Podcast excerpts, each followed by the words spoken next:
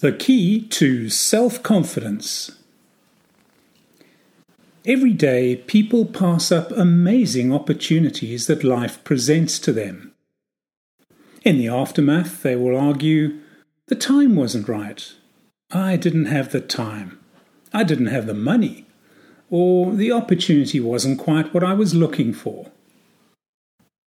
These are all valid reasons, of course.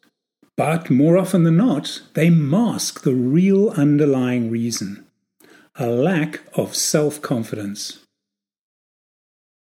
Lack of self confidence is a debilitating affliction that bedevils a great many people. Amazingly, it is just a simple state of mind that stands between being consigned to living a mediocre life and one's ability to live life to the full.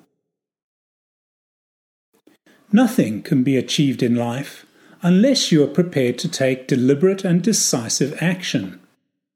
And decisive action is always preceded by decisive thought. If you think about it, even the act of getting out of bed in the morning requires a firm decision to get up, followed by decisive action. So, if we can make the decision to extract ourselves from our beds each and every morning, why is it that some of us are unable to make the decisions required to avail ourselves of the great many opportunities presented to us? The reason lies in a powerful little concept called pleasure and pain, or the twin motivators. At a basic level, everything we do or don't do is motivated by the pursuit of pleasure and or the avoidance of pain. Now, here we put pain in inverted commas because, unlike in the days of our hunter gatherer ancestors, the type of pain we spend most of our time trying to avoid in modern times is emotional, not physical in nature. We have been taught to judge our personal value and success by the norms of society. Not living up to what others or the external world expects of us causes us to feel failure, loss of face, embarrassment, or even ridicule. Getting back to what motivates us to get out of bed each day, you may appreciate that during holiday periods we are mainly motivated by the pursuit of pleasure. It may be the thought of breakfast, a stroll on the beach, exploring the local town, or whatever. During workdays, we are mainly motivated by thoughts of pain. What will people in the office think if I don't get to work on time? How much money will I lose if I don't get started early? And so on. An important point to understand here is that the avoidance of pain is an even stronger motivator than the pursuit of pleasure. Therefore, even if an opportunity presented to us excites and motivates us, as we imagine the pleasure that could result from it, we may still not be able to bring ourselves to act because of a simultaneous association with pain, often subconscious in nature.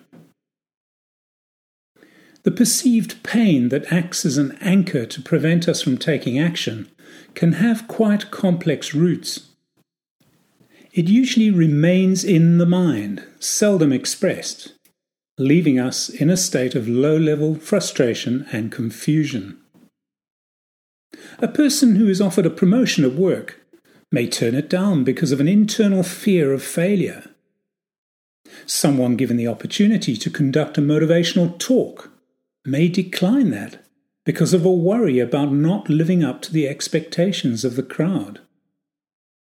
An opportunity to travel to a foreign country may be foregone because of the fear of being embarrassed at not being able to speak the language of the host country. Now, these are simple examples, but they do highlight how easily opportunities that, on the face of it, promise the individual great pleasure and personal growth can be shunned thanks to a deep rooted concern about the emotional pain that might result. Perhaps surprisingly, lack of self confidence afflicts people at all levels and in all walks of life.